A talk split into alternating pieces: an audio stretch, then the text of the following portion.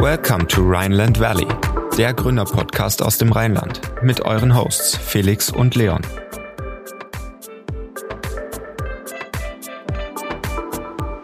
Herzlich willkommen zur sechsten Folge Rheinland Valley, dem Gründerpodcast aus dem Rheinland. Heute bei uns zu Gast Max und Moritz, die Gründer von Kavi, einem nachhaltig orientierten Startup, welches auch noch seine Gewinne für den guten Zweck verwendet. Hört rein in die Folge, sie haben viel zu erzählen, vor allem da sie auch recht jung gegründet haben und auch gerade erst seit einigen Monaten live sind. Und jetzt würde ich sagen, los geht's.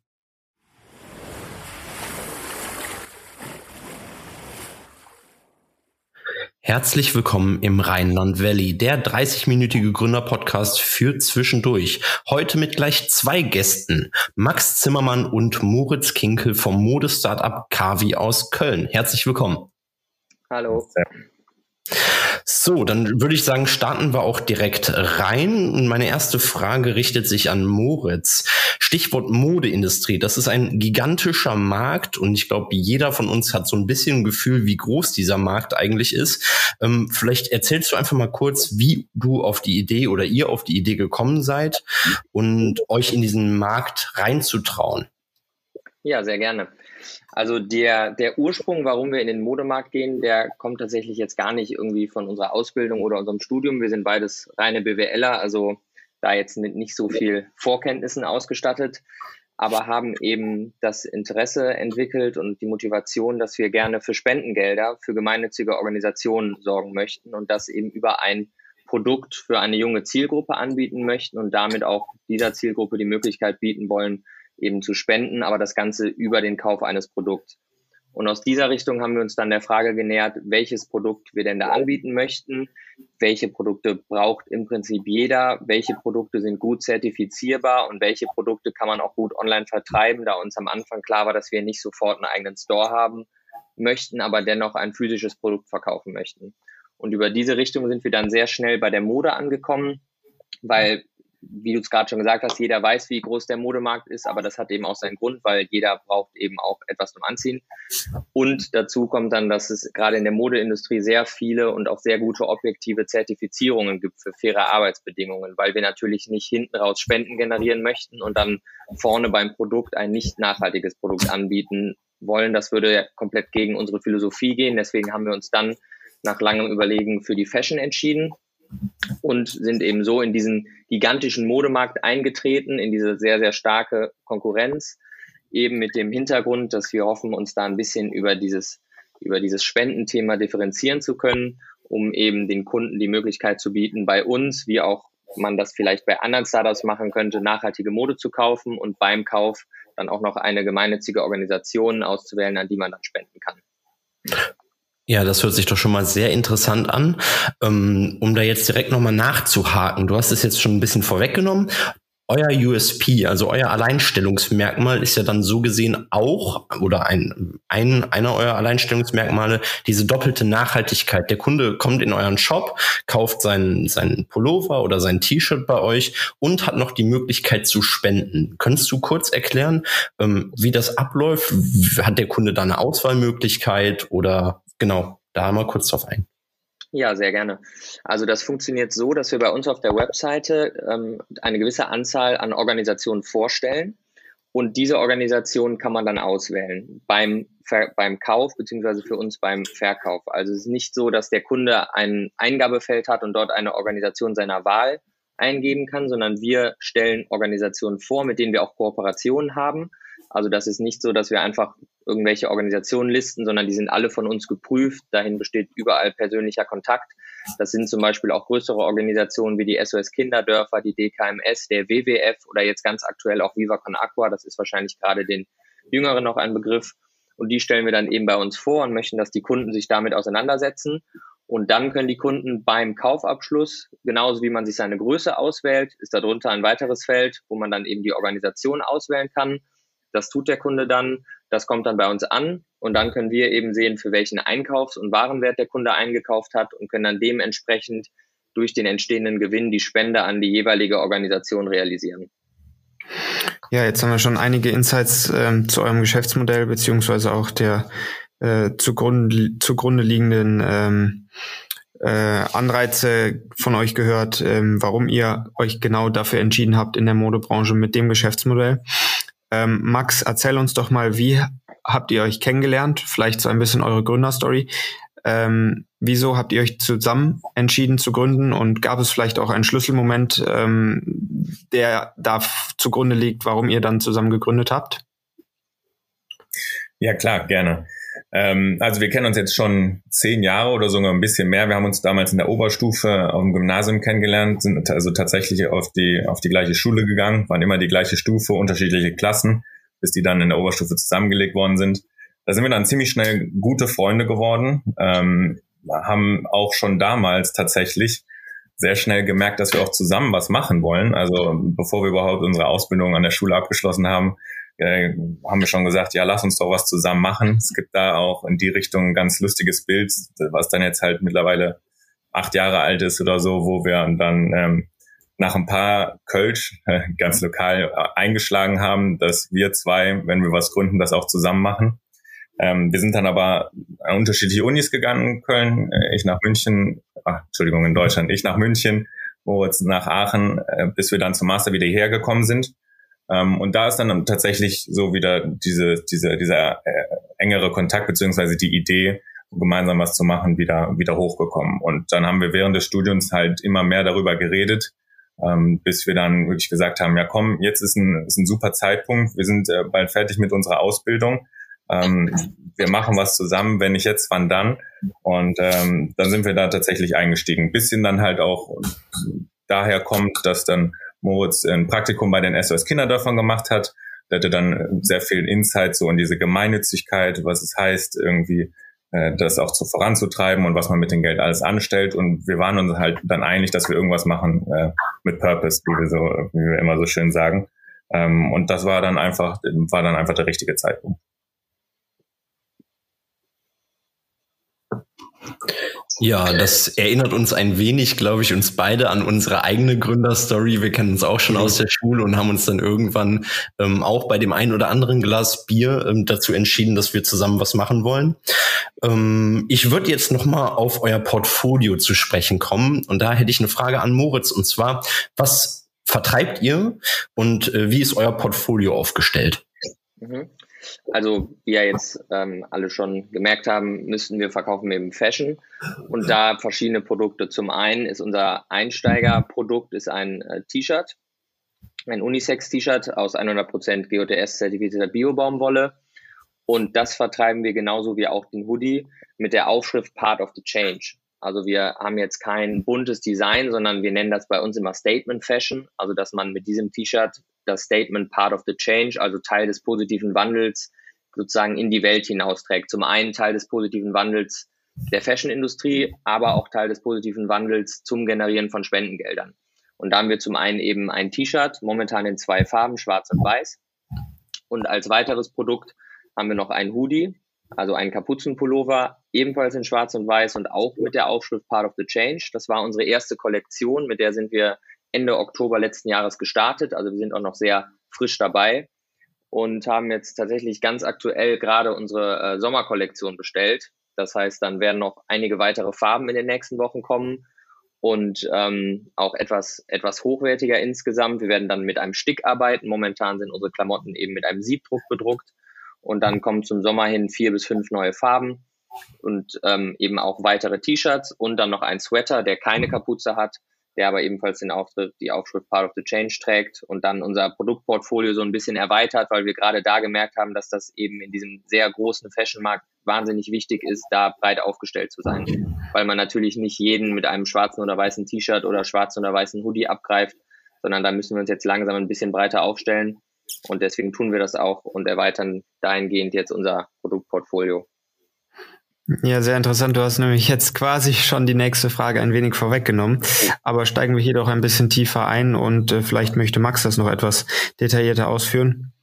Und zwar ähm, beim Research haben wir herausgefunden, oder bin ich auch der Meinung, dass euer Preis-Leistung, das Angebot überaus in Ordnung ist. Also ihr mehr oder weniger Klamotten für jedermann anbietet, ähm, dass wir da vielleicht einmal einsteigen, wer ist eure Zielgruppe oder eure Zielkundschaft und natürlich, du hast es gerade schon gesagt, die Erweiterung eures Produktportfolios, ähm, wo soll es da langfristig oder längerfristig hingehen, ähm, damit man eben auch mehr, mehr als zwei Produkte im Angebot hat und auch die Erweiterung der Farben. Ja, äh, gerne. Also erstmal zur ersten, ersten Teil der Frage, unsere Zielgruppe.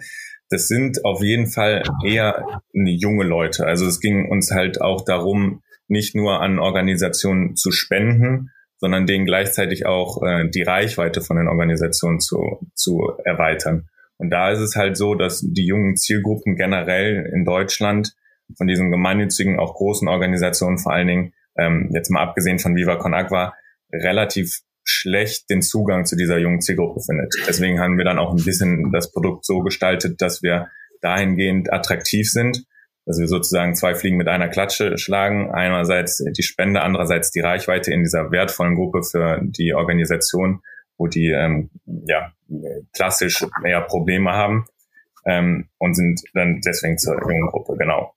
Ähm, andererseits sind wir immer so, um da um das Preis-Leistungs-Verhältnis zurückzukommen, 35 Euro das ist ein, ein fairer Preis, ist natürlich aber jetzt nicht konkurrenzfähig zu nicht nachhaltigen Sachen äh, oder großen Konzernen wie jetzt Zara oder H&M. Das heißt, ähm, so jeder, jeder kann sich die Klamotten halt auch nicht kaufen und wir machen da halt gerade so eine kleine Gratwanderung zwischen, dass wir halt einen, einen ausreichend hohen Preis äh, annehmen wollen, damit wir halt auch ein gewisses Volumen an Spenden generieren können. Andererseits den Preis halt doch so tief zu halten, dass es, dass es äh, sich jeder leisten kann. Und da ist, ist so, im Moment unsere Challenge, ähm, um dann auch nochmal Moritz äh, darauf einzugehen, was er gerade gesagt hat, die Kollektion ausbauen. Das wird kontinuierlich immer weiter, weiter so gehen. Wir sind dann nebenbei jetzt auch noch am, am prüfen, ob es auch noch weitere Spendenkanäle, wie wir das nennen, ähm, ob wir denn welche eröffnen können. Die T-Shirts oder die Klamotten generell sind jetzt sozusagen der erste Spendenkanal. Im zweiten äh, Spendenkanal sind wir gerade dran, ähm, möchten da dann die ähnliche Zielgruppe, aber mit anderen Produkten, äh, wahrscheinlich ein digitalen Produkt äh, versorgen und anbieten und da versuchen auch noch, noch mehr Volumen durch den zweiten Spendenkanal insgesamt zu generieren und dann vor allen Dingen natürlich, was am Bottomline für die, für die Spenden, äh, für die gemeinnützigen Organisationen rauskommt, das Ganze zu vergrößern. Ja, sehr interessant. Ähm, das war auch das, was uns so ähm, angefixt hatte, ähm, dass ihr halt wirklich, es gibt, glaube ich, gar kein Unternehmen da draußen, auch im Modebereich, das wirklich Gewinn spendet. Und äh, deswegen fanden wir euch auch so interessant und deswegen sind wir auch sehr froh, dass das heute geklappt hat. Jetzt mal zum Hintergrund eurer Firma. Da würde ich auch Max direkt noch die Frage hinterher schmeißen. Ähm, wie groß ist euer Team und woher kommt der Name Kavi? Ja, äh, eine klassische Frage tatsächlich, wenn man mit äh, Leuten redet, woher der Name kommt. Aber fange ich mal chronologisch an. Das Team besteht im Moment tatsächlich nur aus ähm, Moritz und mir. Also ganz klassisch Max und Moritz Duo. Wir haben bisher noch keine Mitarbeiter, sind auch noch relativ klein. Also jetzt in, in, in kurzfristiger Zeit äh, werden wir da auch noch keine Unterstützung benötigen. Mittelfristig hoffen wir natürlich, dass wir so weit wachsen, dass wir da auch noch ähm, weitere Unterstützung uns holen. Ähm, genau. Und dann auf den Namen zurückzukommen. Wir haben wirklich alles probiert mit irgendwelchen Zusammensetzungen von Moritz und meinem Namen. Also mit, sowohl mit Vornamen Max und Moritz, gut, das ist jetzt natürlich äh, von Wilhelm Busch schon äh, vorkonnotiert. Oder wir haben dann irgendwie mit Kürzeln versucht zu arbeiten. MoMA, das ist dann aber das Morgenmagazin oder das ähm, Museum of Modern Arts in, in, in äh, New York. Also es gibt da ganz viel, was wir probiert haben, was nicht ging. Und äh, letztendlich kam dann so eher zufällig oder auch Lust, ja, als Spaß gemeint der Vorschlag von unseren Freundinnen, ja, macht doch äh, eine Zusammensetzung von unseren Namen. Und das, die, die heißen halt Kati und Vicky. Und da kommt dann halt tatsächlich Kavi her. Und das war am Anfang als Spaß gedacht, aber nachdem wir dann immer weiter überlegt haben, was könnten wir mit Max und Moritz den Namen machen, äh, haben wir gedacht, auch Kavi ist eigentlich kurz und knackig, ist, äh, kann man sich gut merken. Äh, es gibt keine, keine Unternehmen, die einen vergleichbaren Namen haben, mit dem wir uns irgendwie, äh, den die Kunden uns verwechseln. Ähm, und dann sind wir tatsächlich mit dem Namen dann gegangen.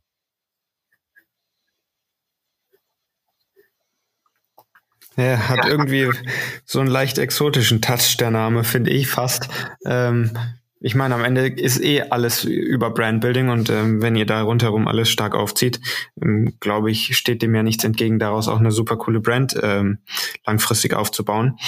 Ähm, an der Stelle, du hast es gerade schon gesagt, euer Team besteht aktuell nur aus euch beiden. Ähm, euer Revenue-Modell, soweit wir das verstehen, ist ja eigentlich nur, oder ihr generiert ja euren Umsatz nur aus den Verkäufen der, ähm, der Hoodies und, und T-Shirts. Ähm, wie generiert ihr denn überhaupt Sales und Traffic auf euren Shop? Habt ihr da spezielle Marketingkanäle, die ihr bisher schon rausfinden konntet, die super laufen?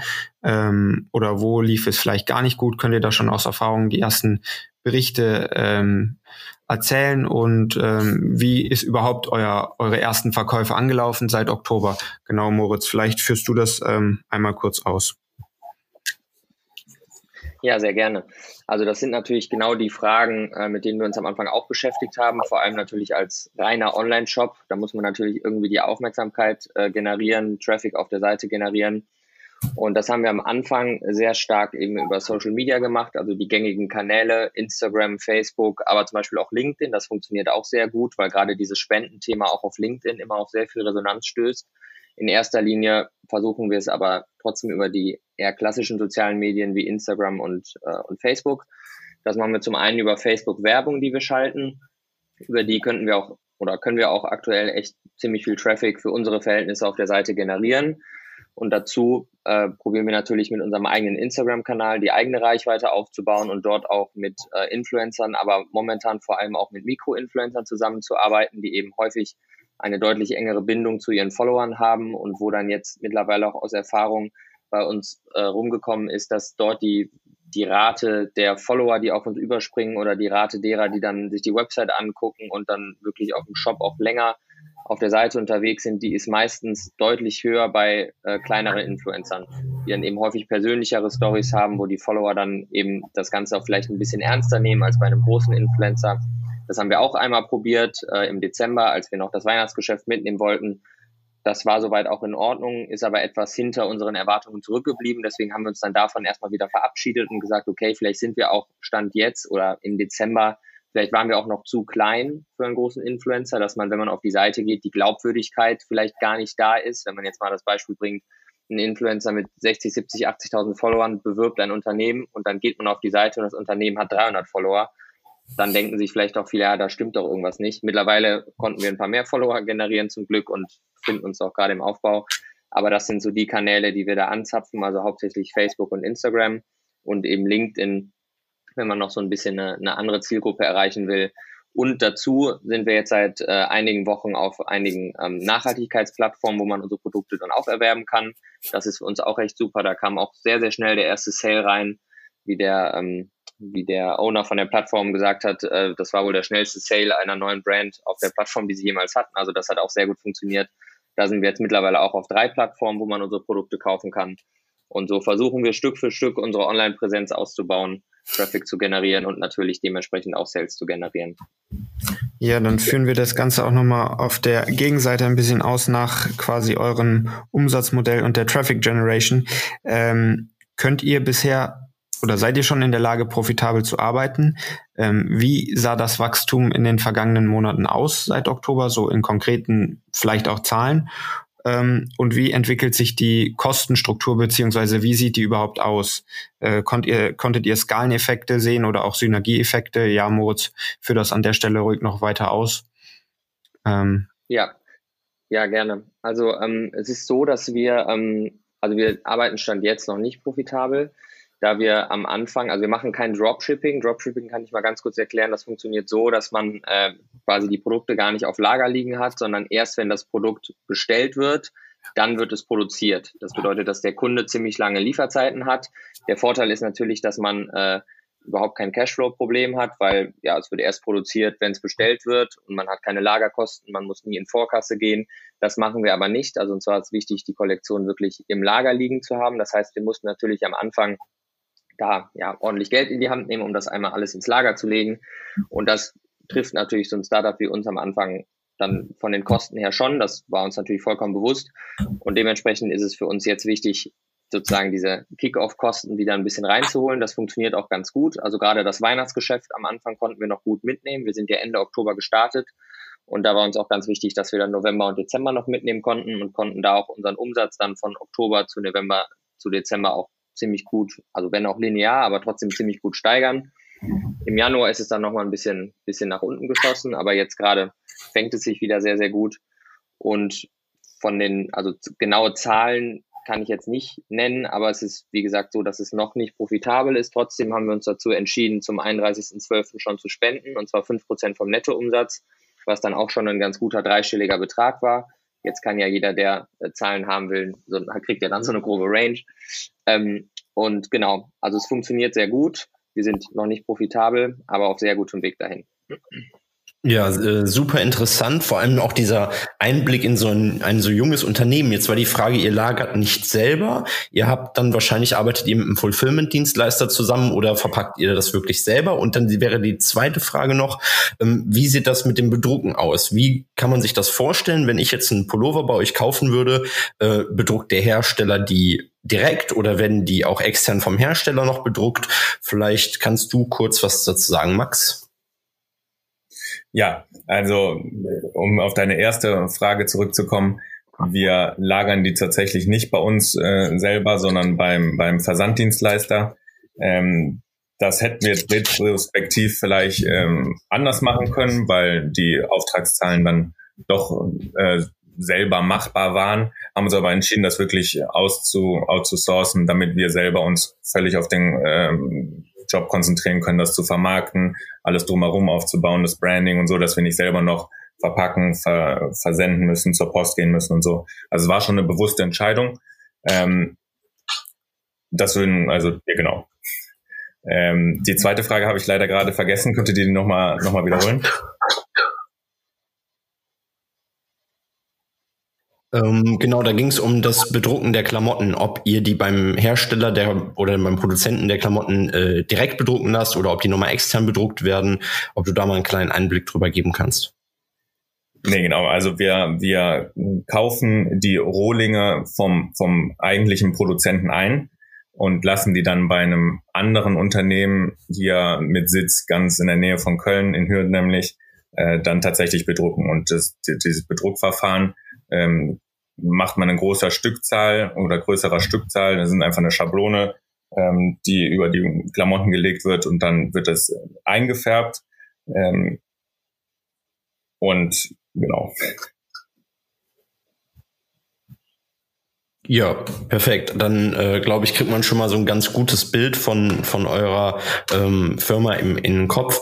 Ähm, jetzt wäre noch eine Frage, wo steht ihr zurzeit? Äh, Moritz, du hast gerade eben schon kurz angeschnitten. Und wo offenbaren sich vor allem derzeit Probleme? Vor welchen Hürden steht ihr und was sind jetzt die Probleme, die, die zurzeit gefixt werden müssen? Mhm.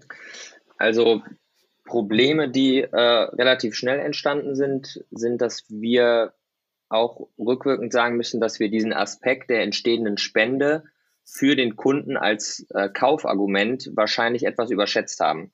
Also dass wir diese, diese sehr starke Konkurrenz in der ganzen Modebranche, haben wir natürlich gesehen, die kannten wir, aber wir haben eben gedacht, dass, oder haben gedacht, beziehungsweise es ist auch so, aber es ist vielleicht nicht ganz so stark, so wie wir das angenommen haben, dass dieser Aspekt der Spende die Kunden dazu bewegt, bei uns die 80 Euro für den Hoodie auszugeben und nicht vielleicht die 80 Euro bei einer anderen nachhaltigen Brand auszugeben.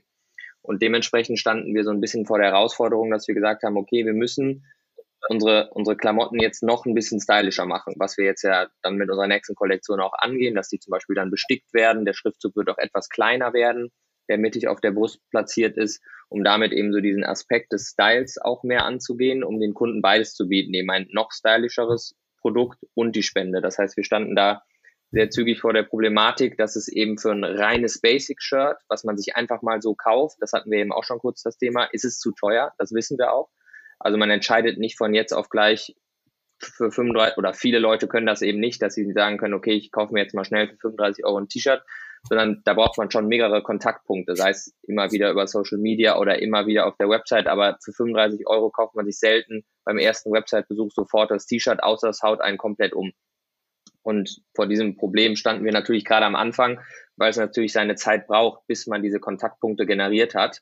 Da kommen wir jetzt langsam hin, dass wir das auch natürlich sehen können bei unseren, äh, bei unseren Analytic-Tools, dass wir sehen können, bei dem wievielten Website-Besuch haben die Leute den Kaufabschluss getätigt. Und ja, dieses Problem, dass wir so diese Conversion erzielen können, obwohl wir vielleicht nicht die allerstylischste Marke sind, aber eben in Kombination mit dieser Spende, das war eine große Herausforderung und ist nach wie vor eine große Herausforderung, sich da äh, gegen die anderen Marken zu positionieren. Ja, dann machen wir nochmal einen kurzen Schlenker zurück, worüber wir ähm, initial schon gesprochen haben. Ähm, und zwar eure Projekte für die Zukunft. Ähm, könnt ihr da einen kleinen Einblick geben, ähm, wo ihr konkret hin möchtet? Wir hatten schon angeschnitten einmal die Erweiterung des Produktportfolios, aber auch das Onboarding von ähm, weiteren Spendenpartnern beziehungsweise Spendenkanälen.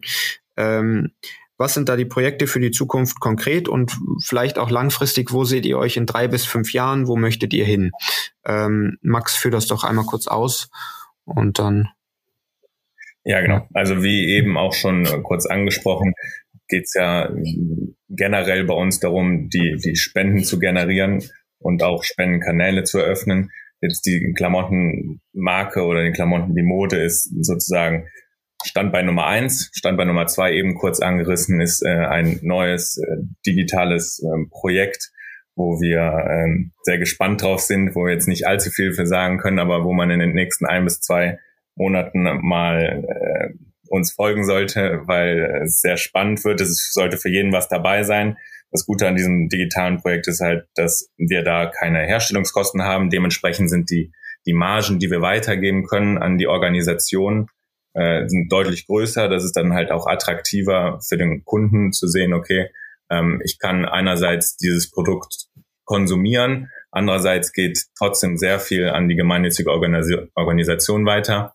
Wir werden immer, soweit es geht, diesen, diesen Auswahl und diese Auswahloption der gemeinnützigen Organisation beibehalten wollen. Das ist so ein bisschen unser, unser USP und wir glauben, dass das auch sehr wichtig für den Kunden ist, beziehungsweise wir haben das sogar validiert durch äh, eine, eine Marktumfrage.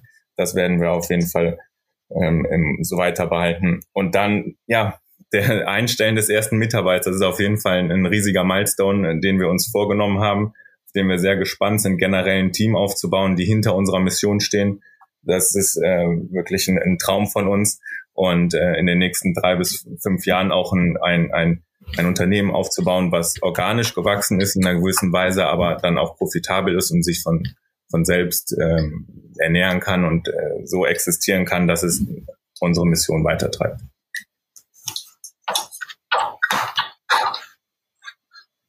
Ja, perfekt. Äh, da hast du jetzt ja auch ein bisschen neugierig gemacht und wahrscheinlich auch unsere Zuhörer Hörer ein wenig neugierig gemacht.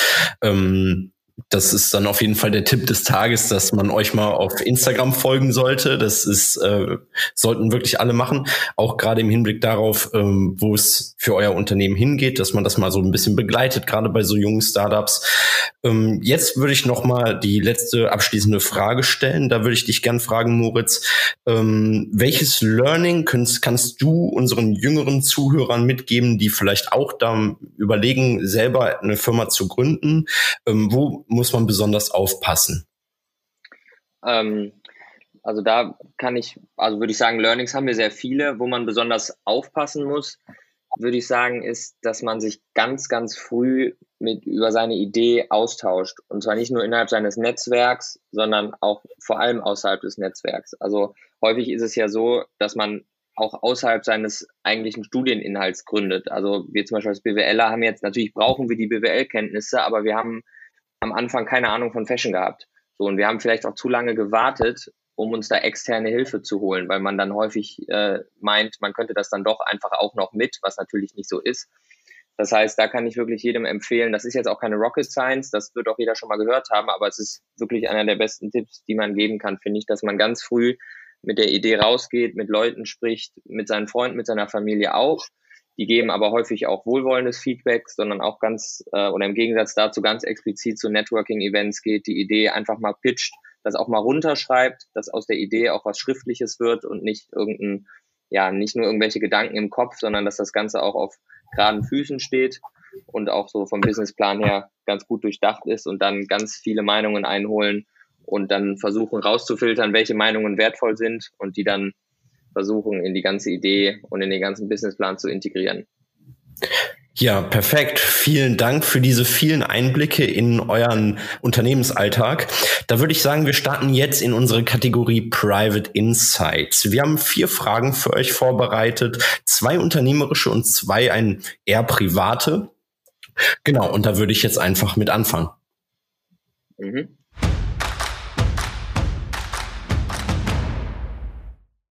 Dann, Moritz, starten wir mit dir. Ähm, Investor oder kein Investor im Unternehmen? Ähm, schwierige Frage. Ähm, ich würde es jetzt tatsächlich auf uns bezogen beantworten. Für uns äh, wäre es Stand jetzt äh, eher die Variante kein Investor. Das hat nichts damit zu tun, dass ich das Prinzip grundsätzlich blöd finde. Ich finde das Prinzip grundsätzlich gut. Auf uns bezogen kann ich auch den Punkt aufnehmen, den Max eben kurz angesprochen hatte. Uns ist es sehr wichtig, dass wir, dass wir organisch wachsen und dass das Ganze sich von selber trägt, weil in der Regel ist es ja immer so, dass durch einen Investor kommen auch wieder Verpflichtungen, weil kein Investor gibt dir sein Geld einfach so ohne Bedingungen, ohne Verpflichtungen. Das bedeutet, davon wollen wir uns so ein bisschen frei halten, damit wir eben ganz frei agieren können, gerade auch was die Spendengelder angeht. Das heißt, für uns, auf uns bezogen wäre die Antwort kein Investor. Ich kann aber jedes Startup verstehen, was diese Frage mit Investor beantwortet. Dann kommen wir zur nächsten Frage. Max, Entscheidungen mit Bauch oder Kopf treffen? Unternehmerisch wie privat? Okay, das muss man dann tatsächlich trennen. Äh, unternehmerisch definitiv mit Kopf. Ähm, vor allen Dingen versuchen wir es auch datenbasiert oder faktenbasiert zu machen. Privat bin ich ein Fan von äh, aufs Bauchgefühl hören, äh, weil da manchmal auch dann ja das Herz ja eigentlich die richtigen Entscheidungen für einen treffen kann. Ja, super. Dann würde ich sagen, machen wir direkt weiter mit den etwas privateren Fragen. Da hätte ich direkt die Frage an dich, Moritz. T-Shirt oder Hoodie? ähm, ich bin auf jeden Fall äh, Team Hoodie. Also ich liebe unseren Hoodie. Der ist äh, wahnsinnig flauschig und man kann sich da schön drin einkuscheln. Und ich finde auch, dass äh, man in Hoodies irgendwie immer ein bisschen besser aussieht als in T-Shirt. Äh, das liegt jetzt gar nicht nur an unseren, sondern auch äh, von allen anderen Marken. Das liegt aber auch daran, dass ich sehr großer Hoodie-Fan bin. Also die Frage kann ich ganz kurz und knackig beantworten mit Team Hoodie. Jawohl, und dann hätte ich mir jetzt noch die Frage an Max. Eher bunte oder ganz klassisch schwarz-weiße Klamotten? Eine sehr aktuelle Frage, genau äh, für unsere Sommerkollektion. Da ging es nämlich genau darum, Basic oder Farben. Ähm, ich persönlich bin sogar leicht der bunte Typ. Ich weiß von Moritz, dass er zum Beispiel eher so der nicht bunte Typ ist.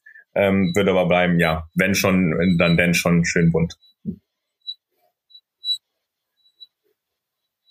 Ja, super. Vielen Dank für diese vielen Einblicke, wie gerade eben schon erwähnt, und vielen Dank, dass ihr euch heute die Zeit genommen habt, mit uns aufzunehmen. Das hat uns beiden sehr viel Spaß gemacht und wir freuen uns jederzeit, euch auf eurem Weg zu begleiten und euch dann auch mal wieder hier zu haben. Dann würde ich sagen, verabschieden wir uns an dieser Stelle. Es hat sehr viel Spaß gemacht und wir freuen uns auf ein nächstes Wiedersehen. Vielen Dank, dass wir da sein durften.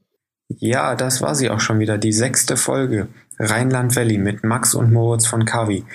Ich fand, es waren sehr interessante Insights und auch eine super spannende Mission, die die beiden verfolgen.